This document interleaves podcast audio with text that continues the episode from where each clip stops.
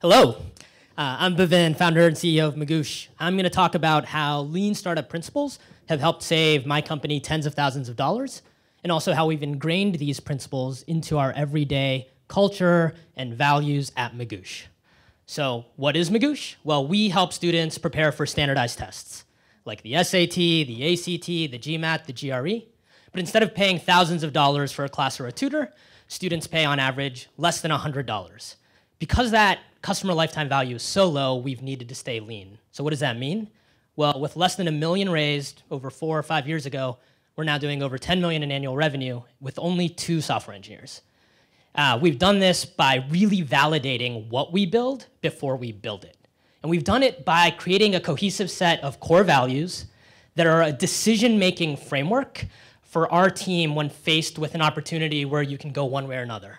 And what we've done is we've mapped two of these values directly to the lean startup framework. So the first one, done over perfect. This maps to the build phase. And the idea is you, you take something big and you make you implement the smallest possible change that can move in the right direction. And then it marries really well with the next value, data over intuition. And this maps to the measure and learn phases of the lean startup. Here, it's, you're not making a decision. Each decision is an experiment. So you need to actually go back and measure and make sure we should continue or we shouldn't.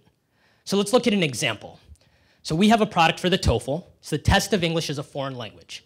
About a million people take this test, uh, non-native English speakers, to go to school in the US. And we had a conversion rate problem. This product was not converting as well as some of our other products. So Lucas, who, uh, some interesting facts, was never familiar with the lean startup before, um, never worked at a startup before, but he was tackling this cha challenge at Magoosh, and he was intimately familiar with our values and used them. So a little bit more about the TOEFL. So it, it's unique in that half the test is speaking and writing. So this is challenging for a technology company to handle. It's not a typical test where students submit a multiple choice answer or fill in the blank answer. Students were actually submitting speaking and writing samples.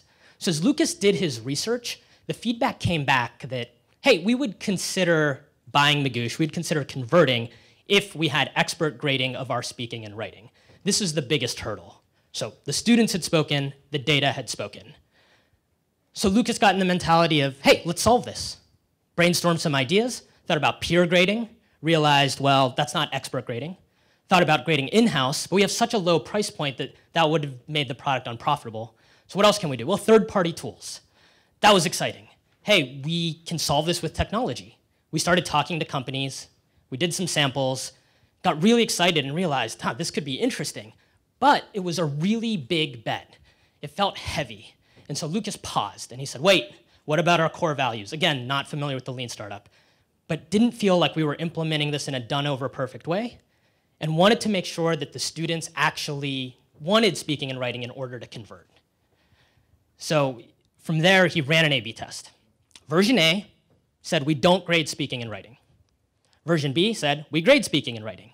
The key here is behind the scenes, things were a little messy, but this was a test to validate are students actually interested in converting with speaking and writing grading. And so he came up with a simple grading process, a rubric. Students would only receive a score. They wouldn't receive any feedback. Because again, we're not testing the quality of feedback. We can do that later.